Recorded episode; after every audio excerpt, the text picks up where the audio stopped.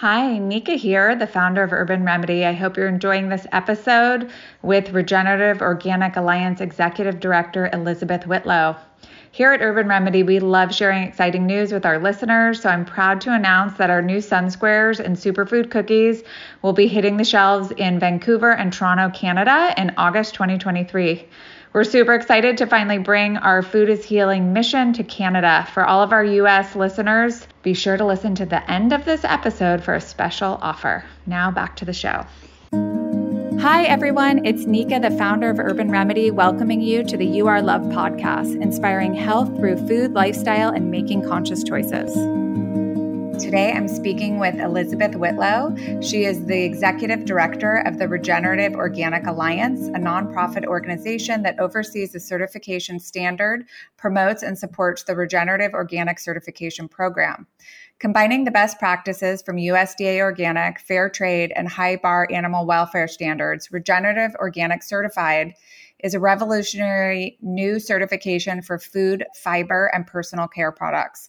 It goes beyond current certification criteria and meets the highest standards in the world for soil health, animal welfare, and farm worker and social fairness.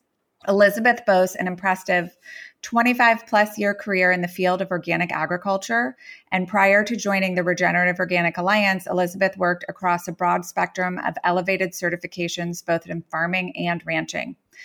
Elizabeth's work as the leader of ROA has been featured in a variety of national publications. Wine Enthusiast magazine featured her on its Future 40 list in 2022, and she has delivered keynote speeches at numerous conferences on the importance of regenerative organic farming as an aspirational objective for global agriculture practices and necessity to mitigate climate change and social equity in the agricultural sector. Her 2020 TEDx talk better health is literally underneath your feet has been viewed globally. Above all, Elizabeth's greatest honor is to serve the planet that is in tremendous need of each and every one of us, as she's known to point out. In the 37 seconds it may have taken to read this brief bio, the Earth has lost the equivalent of 18 soccer fields of living topsoil. The solutions to our modern day ecological crisis lie beneath our feet. Thank you so much for being here, Elizabeth. I'm really excited to speak to you today. Thank you for having me. I'm really excited to be here as well. And uh, I had been wanting to meet you for so long, and then there we were passing as uh, I would think I was leaving, and uh, you were moving through the beautiful Swedish Hall there. Um, but yeah, I'm really glad chance to talk I was, to you. I was fangirling and trying to chase you as you were running out. I was like, wait, I want to talk to you. That's very sweet. Uh, you also came to Urban Remedy one time a long time ago. I don't know if you remember. Of course I, I, do. It was in the very beginning. Yes. Yeah. I have some cool photos of that I'm going to share with you. As I, I want to hear your story. I want to start out with that and really hear how you got into this space. And I just want to make a comment. I love the last thing that we we talked about in your bio about the solutions to our modern day ecological crisis lie right beneath our feet. I think I've, I've been to you know, a bunch of seminars and get togethers of people in the food industry. And it's always so interesting to me because I feel like so many of the solutions that I'm hearing about are related to tech and research and, um, you know, things like new food additives and things like that. And it always blows my mind because nobody is talking about just going back to living in harmony with nature. And I would love to actually hear your story and then let's dive a little bit into that that part of it. Yeah, no, I, I you're you're totally um that's after my own heart. There is this idea of like we've got all these really crazy, fanciful, high tech solutions to problems that um, could really be solved uh, by looking at back how we used to do things and thinking really pre green revolution of is, is if you're going to be talking about agriculture and how we approach um, the growing of our food and our our nourishment, our sustenance, and um, our clothing, and and all of the things we humans use, um, from building materials to um, personal body care products, they, all come from the ground, right? And so, um, yeah, I think there's there's a lot to explore there, and I'd be happy to do it with you. My um, beginning journey here into working in agriculture was back in right after I finished college, I was waiting for a Peace Corps assignment and I had some time. I found an internship in the Ozarks, of all places. I um, went to the hills of Arkansas, and I was um, working at a place that was um, called Meadow Creek Project. It was founded by David Orr, and it was a center for sustainable agriculture and renewable energy.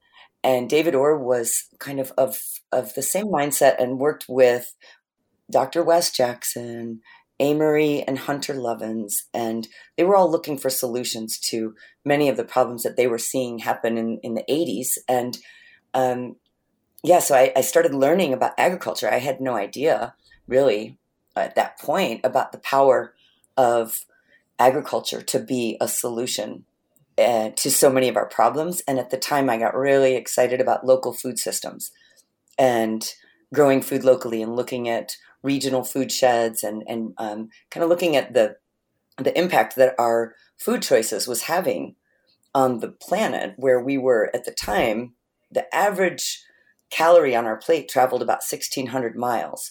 So this was pre Michael Pollan and Omnivore's Dilemma. And there was just like, it was so much excitement in this this whole movement for me, uh, learning about growing food and reducing the miles that food had to travel to get to our plate. And um, so it's interesting because I picked it up then, and I've been pretty much on that journey ever since. And um, this job here with the Regenerative Organic Alliance came about where um, Patagonia, as one of our founders, as I think you know, we had were founded by Patagonia, Dr. Bronner's, and the Rodale Institute, and Yvonne Chouinard had come across the work of Dr. Wes Jackson and and wanted to do something with the Kernza that Dr. Jackson was working on perennializing this this grain, this perennial grain, taking it and making it into a crop that humans could use for consumption. And here it is, you know, 30 years later, practically. And um, I I'm so lucky because I get to work with farmers who are growing Kernza for commercial production. Oh, that's so cool. Uh, well, Patagonia General Mills has jumped in. There's other brands doing this where they're trying to bring this really beautiful grain into the marketplace and uh, bring it to consumers. And it's just, um, it kind of was a full circle. And that was a bit of a long, rambling story of how I, I got involved in this. Movement. I love it. Yeah, it's, um, it's been really fun. I learned about the power of agriculture. I kind of changed my whole direction and headed out west eventually to get my, get a graduate degree and focused on agroecology. And uh, that work, uh, I was at, I did my master's up in Washington State at the Evergreen State College. And ended up working in coffee for some years um, shade grown, fair trade, organic coffee, working in Central America, and eventually landed in the Bay Area and um, and then Sonoma County. And so uh, from there, I, I, began working. I needed to find a job locally for, um, you know, working in farming, and I, happened upon this job with California Certified Organic Farmers back in 2000. Uh, it's a pre-national organic program and it was just getting ready to go into place. And so I got to see how organic looked before the federal government got involved. And then I spent um, much of my career there, about 16, 17 years, with CCOF, um, doing that work and visiting organic farmers all over the great state of California, mostly in the north, but then expanded as CCOF grew. Um, I was working with a lot of our livestock producers and traveling around the country, working with those folks. And spent a lot of time with organic farmers, learning about their challenges and helping them really learn the value of, first of all, like keeping really good records. And that's something that organic farmers have to do. And um, and and and just helping ensure they understood what was required for them to be compliant. So I was an inspector, but I also was a huge advocate for farmers, for organic farmers, and helping them understand and helping them along their path. Um, so yeah, that's that was uh, what led me to this role here at the ROA, and has always been something to consume me is just farming, working with farmers, and growing food. I love that. And I love how, you know, just your story, how you just fell into it. It's like the universe kind of brings you to where you're meant to be and how you followed your path. That's, I love that. You never know what's going to happen. Um, part of one of the most important parts of living in harmony with nature and living, you know, within the natural cycle of the world is eating local seasonal food. You know, it's, it's such a, an important part of being healthy and, and being in the rhythm. And it's so crazy how you know most people don't even think about that. And you know are just eating like food that probably you know eating avocados that come from you know many thousands of miles away or fish you know that is coming from the other side of the world. What are some tips or things that you can share about eating local um, that you've learned uh, first tip go to your farmers market okay? Like that's that's the first thing you do. And and you know if you're on a budget go at the end of the market because farmers often don't want to take that food home with them or they're willing to sell seconds. So that's a really good way like people often talk about how you know right now food is so expensive mm-hmm. and we're seeing this everywhere. And so you know if you go to a farmers market and go towards the end of the market then you know you can you can probably have some cost savings and you're also going to be buying what's in season. And so what is really plentiful right now and so that is probably the best thing for you to be eating.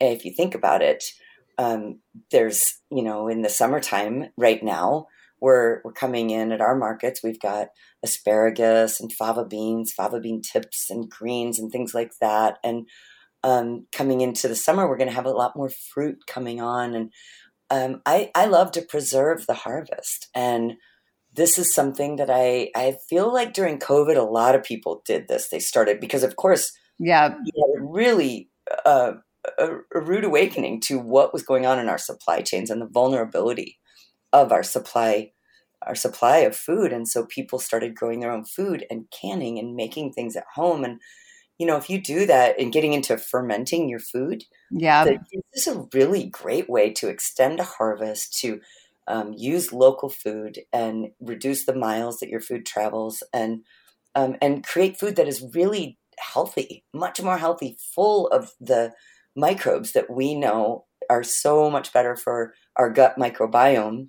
And and I do like to talk a lot about that as well, like looking at the soil microbiome as a mirror of our gut microbiome. And I know mm-hmm. you've had some amazing guests on your show, and you you know this very well, and I'm sure your guests do do know this also that we we have a very like we have so many microbes in our gut, and that we are I think it's ten to one ratio of like microbiomes to cells in our body, and so we're mm-hmm. basically we are more microbi- microbe than we are human in some ways, right? Yep.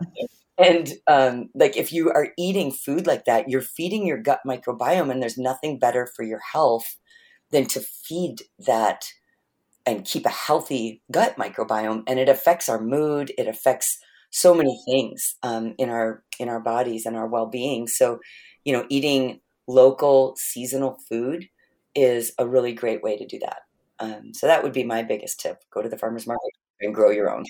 I love that. And and then on the other side of that, you know, if people are eating, you know, a lot of conventional produce or highly processed food, you know, that do you want to talk a little bit about what that does to the microbiome?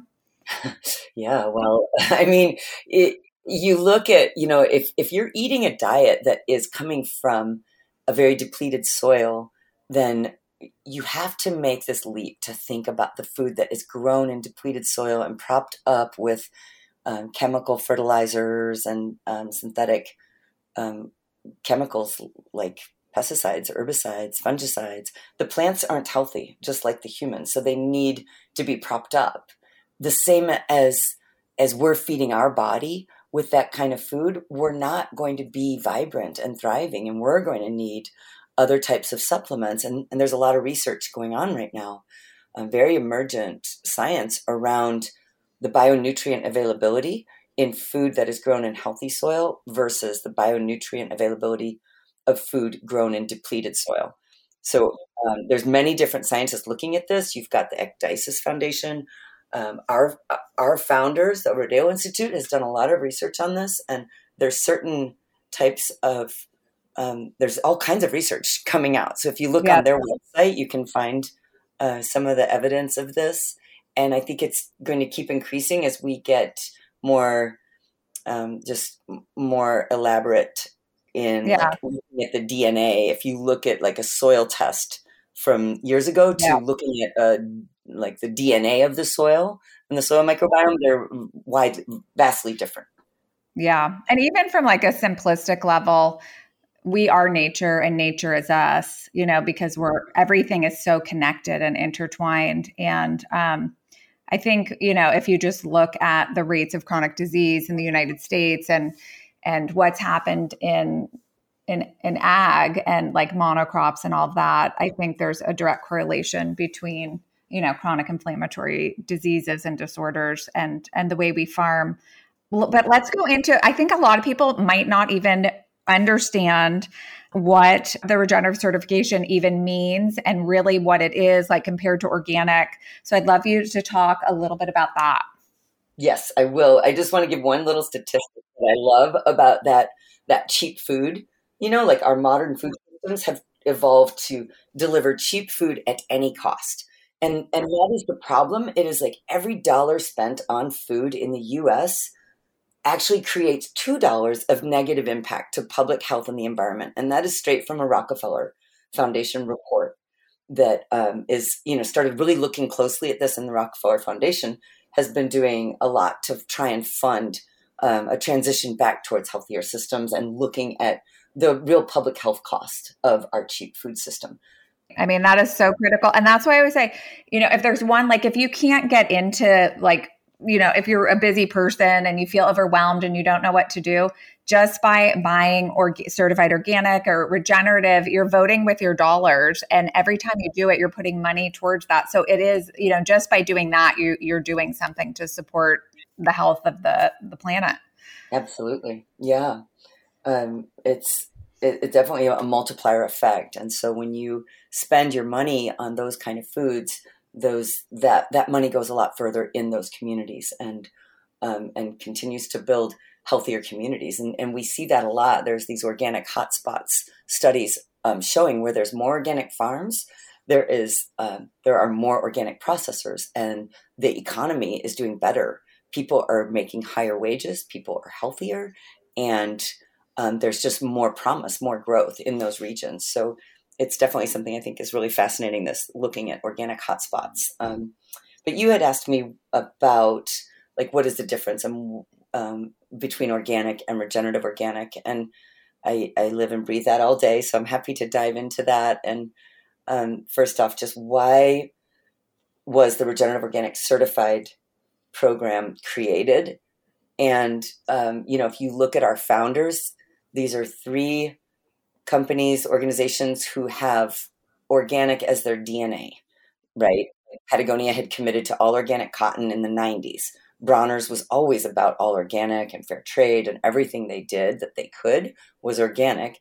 And the Rodale Institute, of course, we can credit Rodale um, from J.I. Rodale to Bob Rodale to bringing to now it's Maria Rodale and her daughter Maya bringing organic to America in so many ways through their through their publication house. Most of my books on organic gardening and farming came from Rodale for many years.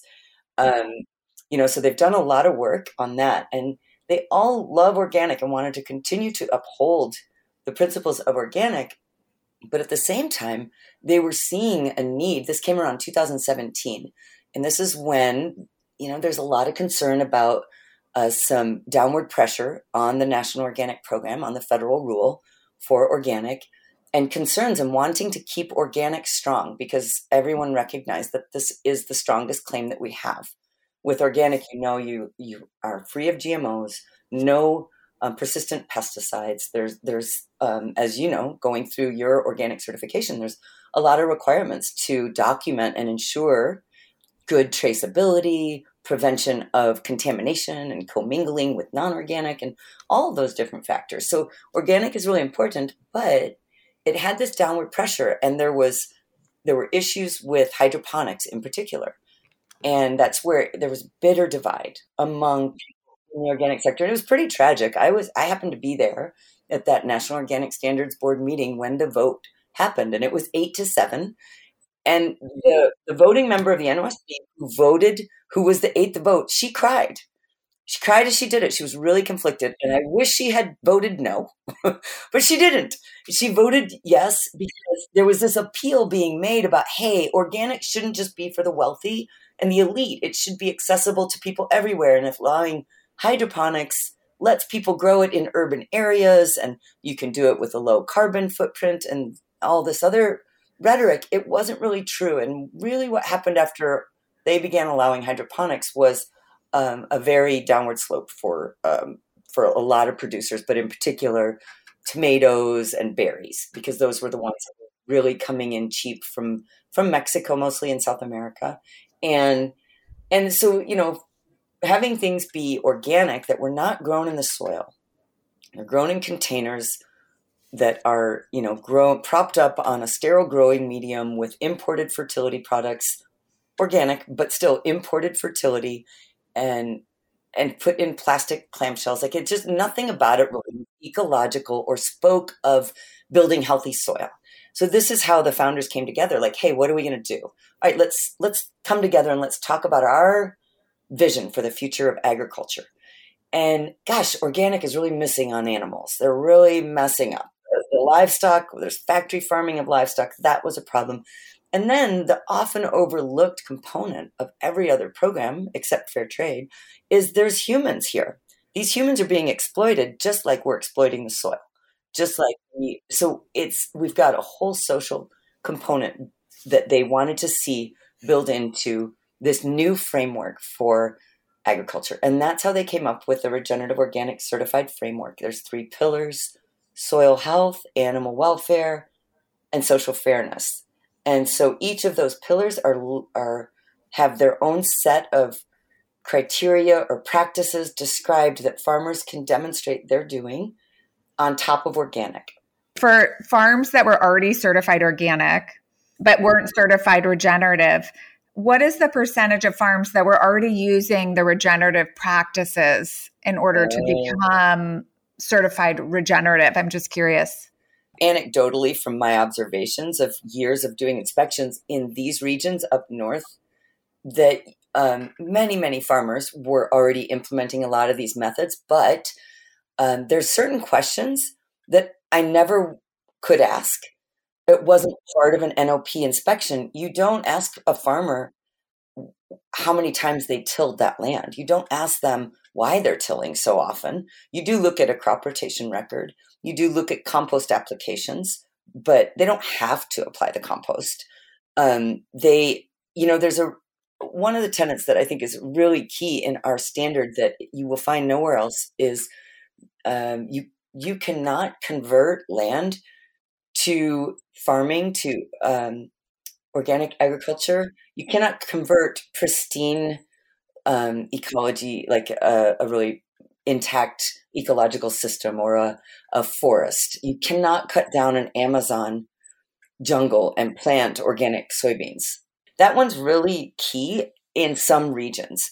Some areas it's not so much. It's you know you've already got established farmland, but you we had to set a date, so it's like 2015 and onward. No conversion of pristine land into agricultural land, and um, that's you know I think there's a lot of differences in our standard that I could get into in more detail. Um, you know, but it's it's really I'd say that is a, an interesting one that differentiates us.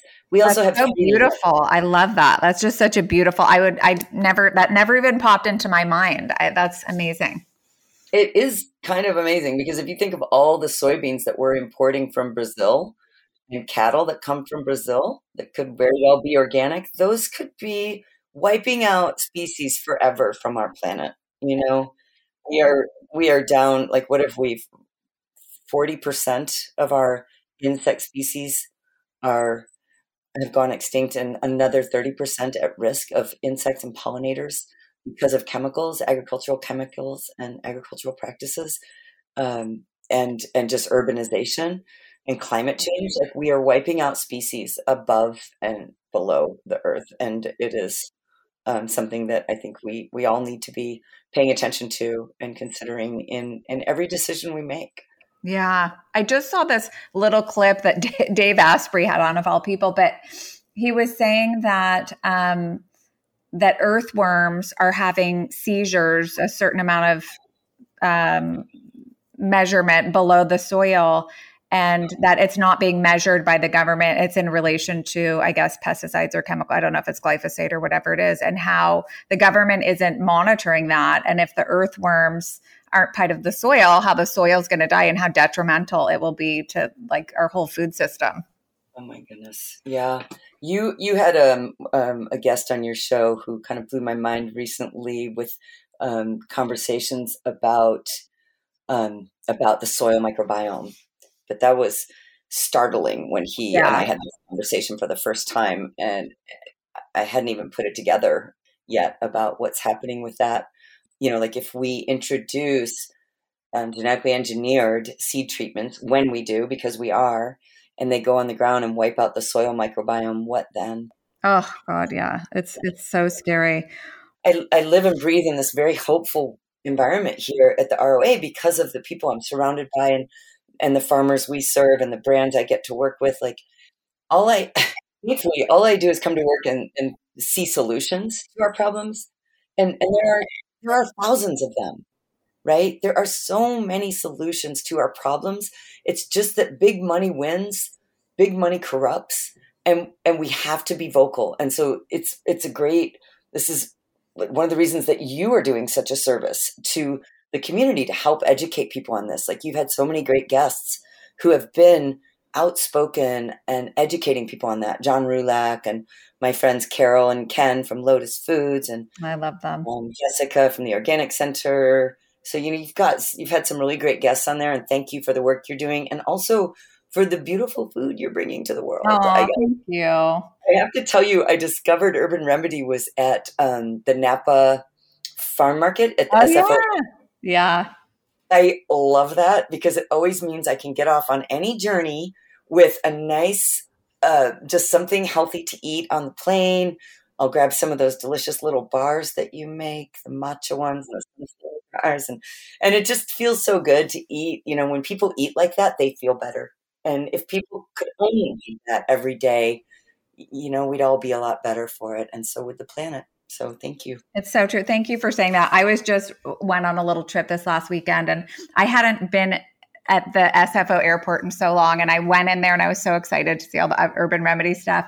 And it was so fun. We went to the, I was with my son and we went to the gate, and so many people had urban remedy salads. And it was so fun. I was just like, look, there's another person. And sometimes, you know, we used to, we are in some hospitals. And um, one time I was at Kaiser uh, my son's teacher was in the hospital and we went up and we were visiting her and she was eating you know her hospital food and it was like obviously non-organic like low fat milk with you know ensure and like the craziest food. And i couldn't even believe it. And i was like i'm going to go downstairs and get you it's like um, let's see what they have at the, at the cafeteria. And i completely forgot that they had an urban remedy refrigerator at that time down there. So i went down there and, I, and and it was so cool because I was with my son and a group of doctors and nurses were sitting at a table having their lunch and they were all eating Urban Remedy. And my son went up to them and he's like, My mom makes that food. And so we I, I got to talk to them for a while you know just about what we're talking about the importance of like eating this kind of food for your health and, and, the fact that even in hospitals they're serving you know probably the most inflammatory devoid of nutrient food that you could eat it's just such a it, it just makes zero sense. It's so crazy. A farmer reached out to me yesterday. He's working with the Food as Medicine Coalition, and he said, "Hey, Elizabeth, what's going on with this? They're trying to define regenerative. Um, how can you def- like what's going on with this? Can you help me? Can you give a definition from the ROA because we want to link it to organic?" And I'm like, "Yes." He said, "Doctors don't seem to have any idea about this," and I said, "No, they don't. Doctors." typically, I think in most medical schools, there's not a lot of focus on nutrition. And so they don't come out of medical school on like really knowing the value of a healthy food. We've got some doctors in in the Bay Area, right? Dr. Daphne Miller down there at SF State, and um, you know we've got a few others around uh, here, but it's it's such an important thing for like our institutions, hospitals, and where children. Like we like in Denmark, institutions and schools get probably nearly 100% organic food if you can believe it's like insane how different it is here, where we're serving the worst of the worst. And we've got Ensure going to cancer patients coming out of chemo. The last thing they need is sugar.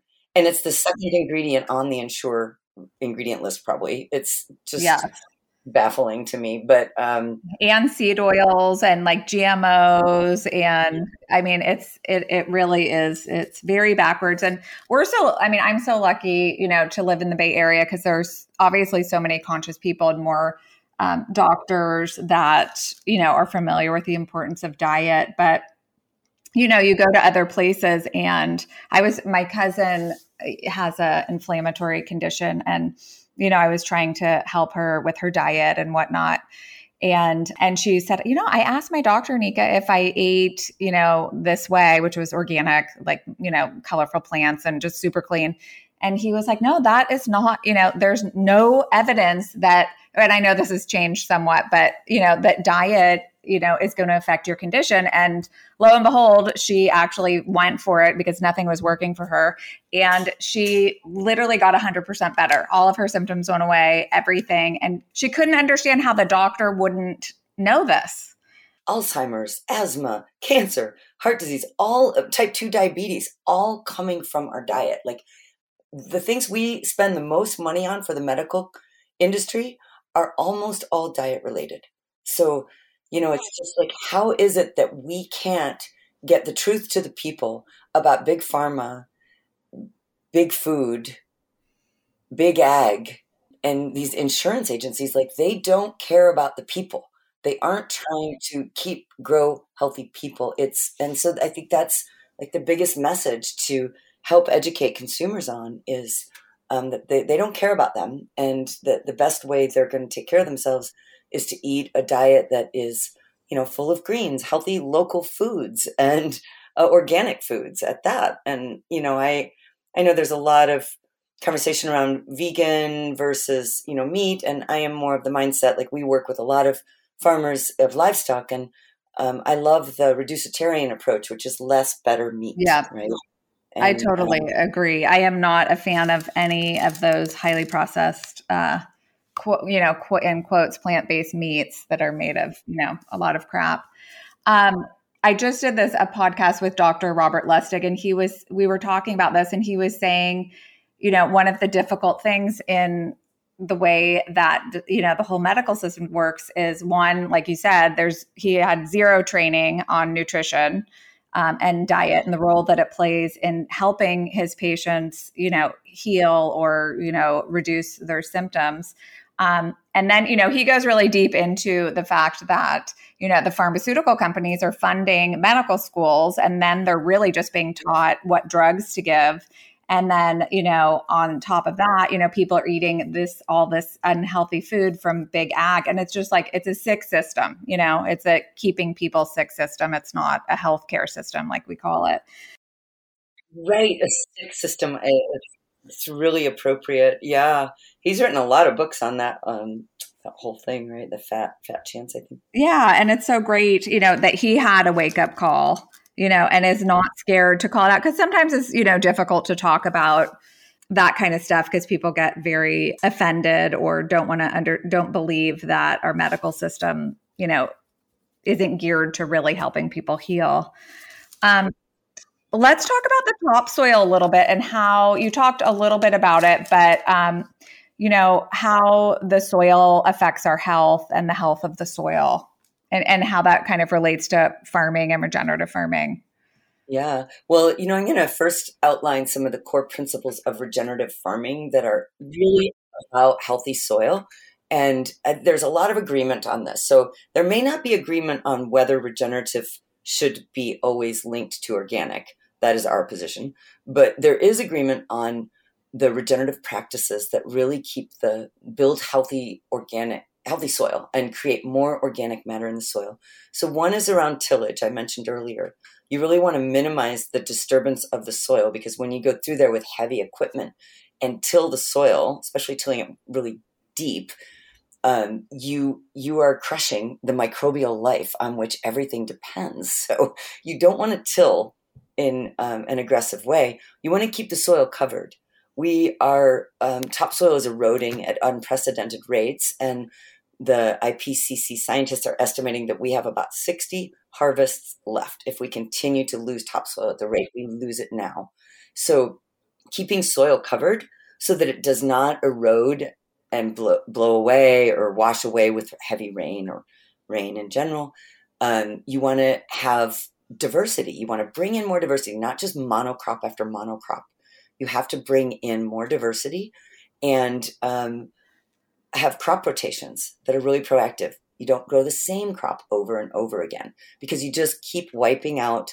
You, you deplete the same nutrients from that soil and you're taking away, taking away every time you harvest and you're not giving back. So eventually the soil's got nothing left to give. It's kind of like the giving tree. Think about the um, beautiful old book by Shel Silverstein. You know, you just keep taking and taking. There's nothing left to take. But if you keep the soil covered and you feed the soil microbiome, you there is this incredible process, the alchemy, the beautiful magic that happens with photosynthesis, where plants, plant leaves are able to grab with sunlight and CO carbon dioxide out of the air, convert it into sugar, takes it down into the plant roots, down into the roots. It goes through the xylem, basically like like in our body, like the veins, goes through the plant, down into the roots, and through the root hairs and into what they call exudates. And the exudates are what are um, you can't see with the human eye, but they're at the end of all the root hairs and the roots. And this is what is really feeding the soil microbiome. And the the soil microbiome, they learn through cues that are emitted through the plant roots what that plant needs. They break it down in the soil and they deliver it to the plant roots in exchange for the sweet little exudates. Like it's like you can, Elaine Ingham calls it like a, a tasty treat that feeds the soil microbiome. And then that further feeds the plant. And then there's this beautiful, virtuous cycle and circle of growth and death and decay. And as plant roots decay, they feed this, they, they create um, more carbon, more soil organic matter, and it builds healthy soil. And so that's really the, the key to everything is building the healthy soil. And those are some of the core methods that everyone agrees on. Another one is integrating animals. There is certain magic that happens. I've heard farmers say that, and even Jeff Moyer, who is the chair of our board and the CEO at Rodale, and that you can't, there's no faster way to build healthy soil than to incorporate animals and graze them in a holistic way. Rotational graze them, and the animals deposit manure, they urinate, the saliva in like a ruminant when they're chewing and taking bites of the grass, there's something activated through the animal's saliva that further activates the soil microbiome. It's all living. And, and so bringing these living systems into synergy with each other creates a, a more functioning system. I love that. And there's no like like the beauty and the like it's just like a, a symphony, like how it all comes together. There's no way you can replicate this process, which is inherently just part of our life. And you know, and the the earth that we've all lived on, you know, since the beginning of time. Yeah. I love how you that's a symphony. It is just a symphony. Um oh so many different parts making all this you know together makes this beautiful music and and recipe for life. So yeah. That's so beautiful. I love that. Um, if we talk about climate change a little bit and how you were talking about the reduction of soil, and we have about 60 seasons left, um, or not seasons, you said 60 crops. 60 harvests, they say. I, yeah. Um, what are things that people can do? Like, what are some of the um, things that you guys are working on to either reduce reduce this 60 harvest or you know what are what are things one that people can do and two that we as a culture can do to kind of slow this down. Yeah. Well i mean the the as i was just describing that whole um, soil kind of that cycle of um, carbon healthy soils has the potential to sequester more carbon than we even emit. So that's one of the real big takeaways is like the, the more we build healthy soil, the more more carbon we can sequester, and so we can slow down climate change. Um, the other thing that is really important with regenerative organic agriculture is that the the farms, the, the plants become more resilient and and they're healthier so they can withstand the pressure of weather extremes so climate change we know climate change is happening and um, you know climate change is making it harder to farm is you have drought and rain. Look at the atmospheric rivers we had here in california this whole winter after four years of wildfires chasing people burning people's homes chasing people out. Like imagine how uh, crops were doing in that week long heat spike we had last year, right at the end of the season, right at the end of harvest. And we had about a week of over 115, 120 degree days here in the North Bay. Completely unprecedented. Oh, yeah. And we had we had, we had so many out of stocks because we couldn't get lettuce and all kinds of oh yeah of different yeah, yeah. It was really difficult. Everything fried on the vine, burned in the field. Well, I had regenerative organic farmers who claimed that they had like especially some of the vineyards I work with up here said during that time they were out and all the neighboring vineyards the grapes were sh- just shivered and drying up and their plants were still green. They still had enough moisture in them from all the water that was retained wow. plants were just healthy. You could talk to Ivo at Grgich Cellars any day about this and um, he he will talk your head off. He's like, so he, he went, he saw it, he took photos. I can also share like examples from other farmers. Um, another vineyard that we work with a lot down in Paso Robles, Tablas Creek, they had all these atmospheric rivers sitting over them this winter. And there was flooding and so much loss, soil eroding away. And they showed photos of all the water standing on their neighbors' vineyards and on their fields the water was being absorbed into the soil because the soil becomes like a living sponge. Wow, and that it, is amazing. Yeah. Same like we have a monsoon in Arizona where we have a farm that grows heirloom wheat and the monsoon came 100 mile an hour winds whipping the soil away from their far- their neighbors fields um, the soil was all in the air and blowing away and you looked at oatman flats uh, and and there they have all this cover crop and the the rain just being absorbed and going into the into the soil and into the roots and and being preserved for later for the farm. So you know these farms are just creating more stable systems and more resilient plants. And you know one of the things i think is really important is um, you know as we look at regenerative organic certified in a way that is very inclusive very holistic to address many of our most pressing problems of climate crisis factory farming and fractured rural economies um, because this is this is also about the farmers and the farm workers being exploited and the rural economies that are suffering. And if we can shore those up and stabilize them people stay where they are. They don't become climigrants they don't run for america because they need a job because they can't live in their own country. They stay home they make a living wage and they're able to farm and live with their families. And so you know, I think there's a lot of other really important aspects to this where we're we're looking not just at the soil, but at the communities that we impact and the people and the animals who live in those communities. You know, what you were just talking about could end up being a great reason for farmers to move to regenerative you know agriculture because if they're losing their crops and their crops aren't withstanding you know the different changes in weather um, you know, it, they might think that it's more expensive in the beginning, but if your crops are thriving and able to withstand, you know, the different degrees of weather that are happening, that could be a great reason for somebody right there to make the change. So hopefully we'll see more of that. It is a great reason. And Neka, if I could tell you how many times I have heard this from farmers in the last year, as I go out and I invite farmers to come with me on panels and talk, you know, just at different conferences and time and time again, from whether it is a rice grower in California, a grape grower in Mendocino, a coffee farmer in Honduras, and just was in Japan last week with um, rice farmers there. What they're seeing is more resilient systems, more productivity, better profitability, and less problem with disease and pest. And I hear it over and over again. So I have yet to see any regenerative organic farmer in our network who says, "Oh, guys, this is not working. I'm yeah. going back. I'm going back to conventional. I'm going back to just organic." Like it is like they're all drinking this crazy Kool Aid, And I wish I could get them all together in one place. I know. It'd be cool to do a little video or something.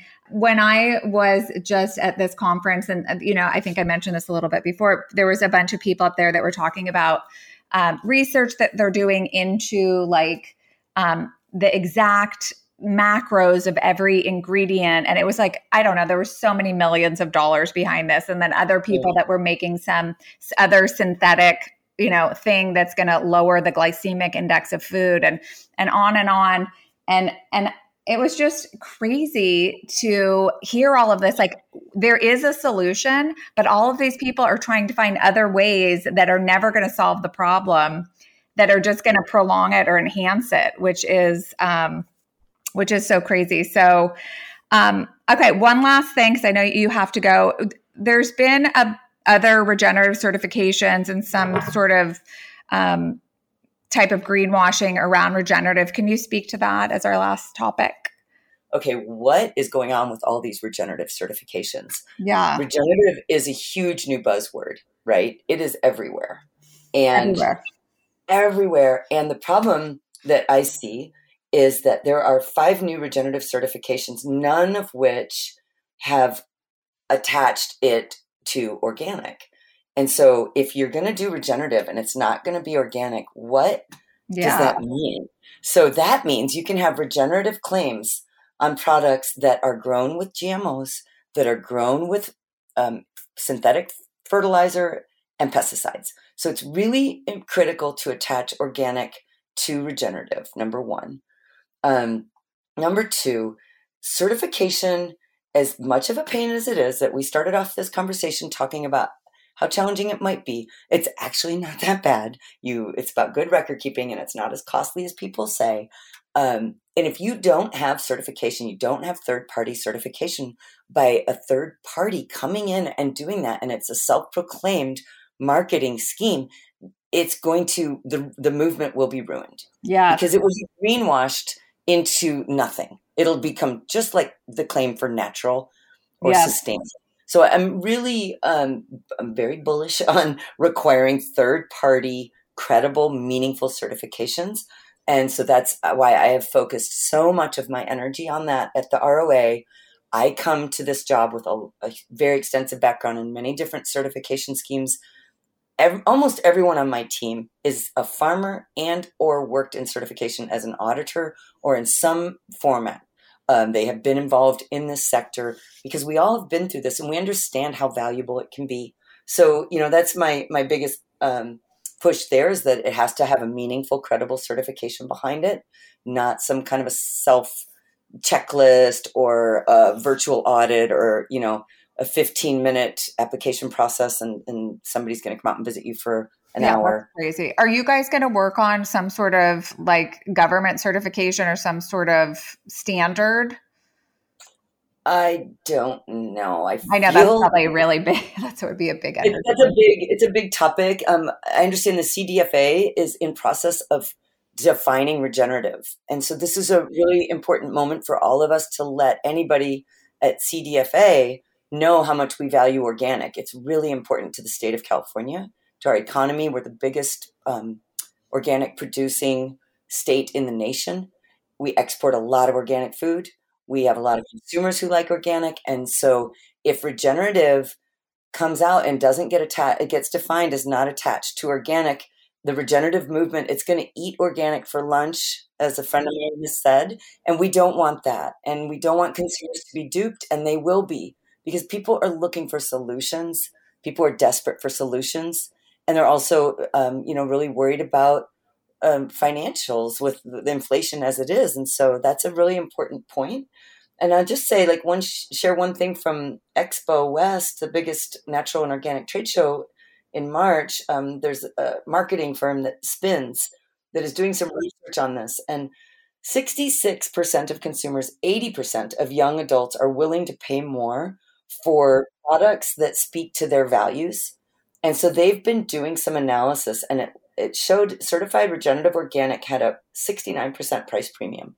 I, I actually saw that as one, one of the, the women who from uh, Expo who runs it, I forgot her name. She's so wonderful. She she was showing that data at this conference I was at, And then it's so interesting, you know, that there's all these companies like I don't know if you've heard of Perfect Day Foods, but um, that's the one that Mark Squire was telling me about.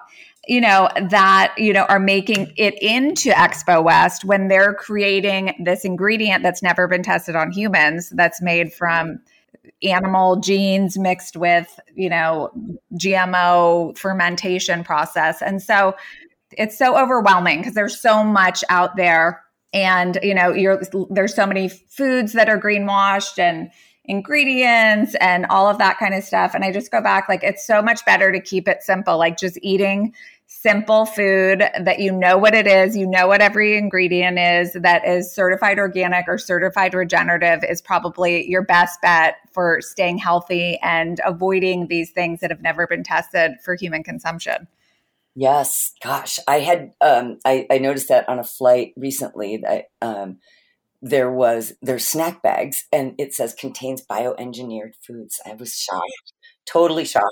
And yeah, I think you know, know your farmer, know your farmer, eat locally, eat in season, and um, for sure, when you're going to the store, look for regenerative organic certified. We have made so much, so many gains. We are now at almost 850,000 acres we have about 100 brands now working with us licensed to um, bring regenerative organic certified crops to market and to to consumers.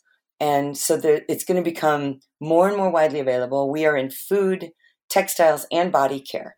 I and love so, that. Yeah we're really gaining a lot of traction. This is going to be a huge year for us. We have 14 certifiers who will be working doing this work for us around the world. So That's, that is so incredible, and I we we try to use as many regenerative and certified by you guys ingredients as we can. So we use we have like lotus rice and a couple of our our items, but it's so fun to start learning about new farmers that are being recently certified and, and trying to partner up with them and and um, anyways, thank you so much for the amazing work that you have done um, and your organization. It's really literally changing the world. And the more we can get this out there and people can understand, you know, how their choices make a difference and speaking up is so important. So I just, I can't appreciate you more in everything that you've done. It's absolutely amazing. Well, I give that same appreciation right back to you. And I thank you so much for all you do. I'm always stoked when I see the bright colors of Urban Remedy case and know that I have something really healthy on, on its way. So thank you so much. And, you know, with the work you're doing, you're supporting all these farmers. And so, you know, we, I'm happy to provide you with a list. We have a farmer directory on our website and I have I a list. That. that. will show you like here i've got an amazing walnut producer i would love to oh, introduce oh, please. you to i would love that oh my gosh that would be amazing he is like uh, incredible human with his family now farming here in California. We've got regenerative organic certified walnuts and almonds, and I know there's a lot of use for nuts in the beautiful food you're making. So yeah, use walnut. Yeah, it's any introduction, and it's great. You know, again, just bringing it back to the consumer. Like the more you're supporting all of these Lotus Foods and all these brands that are using regenerative, it is one step, you know, towards healing our planet just by voting with your dollars. So it can be, it doesn't have to be so confusing and complicated. No, it really doesn't. You, we really have a lot of power in our own hands to go right around the corner. There's farmers markets all over this country, and there's farmers all over this country. So know your farmer, and um, and when you don't, go buy Urban Remedy. Thank you so much, Elizabeth. I really, really appreciate having you on. It was so fun. Thank you for joining us at the You Are Love podcast. For more episodes just like this, please subscribe. This is Neka, and I'm wishing you a beautiful day. I hope you enjoyed this episode with Elizabeth Whitlow as much as I enjoyed speaking with her. Now, for your special offer. For all US based customers, you can add the code URLOVE25. That's U R L O V E. 25 for $25 off your first order at www.urbanremedy.com. Tell your friends and family, and always remember food is healing.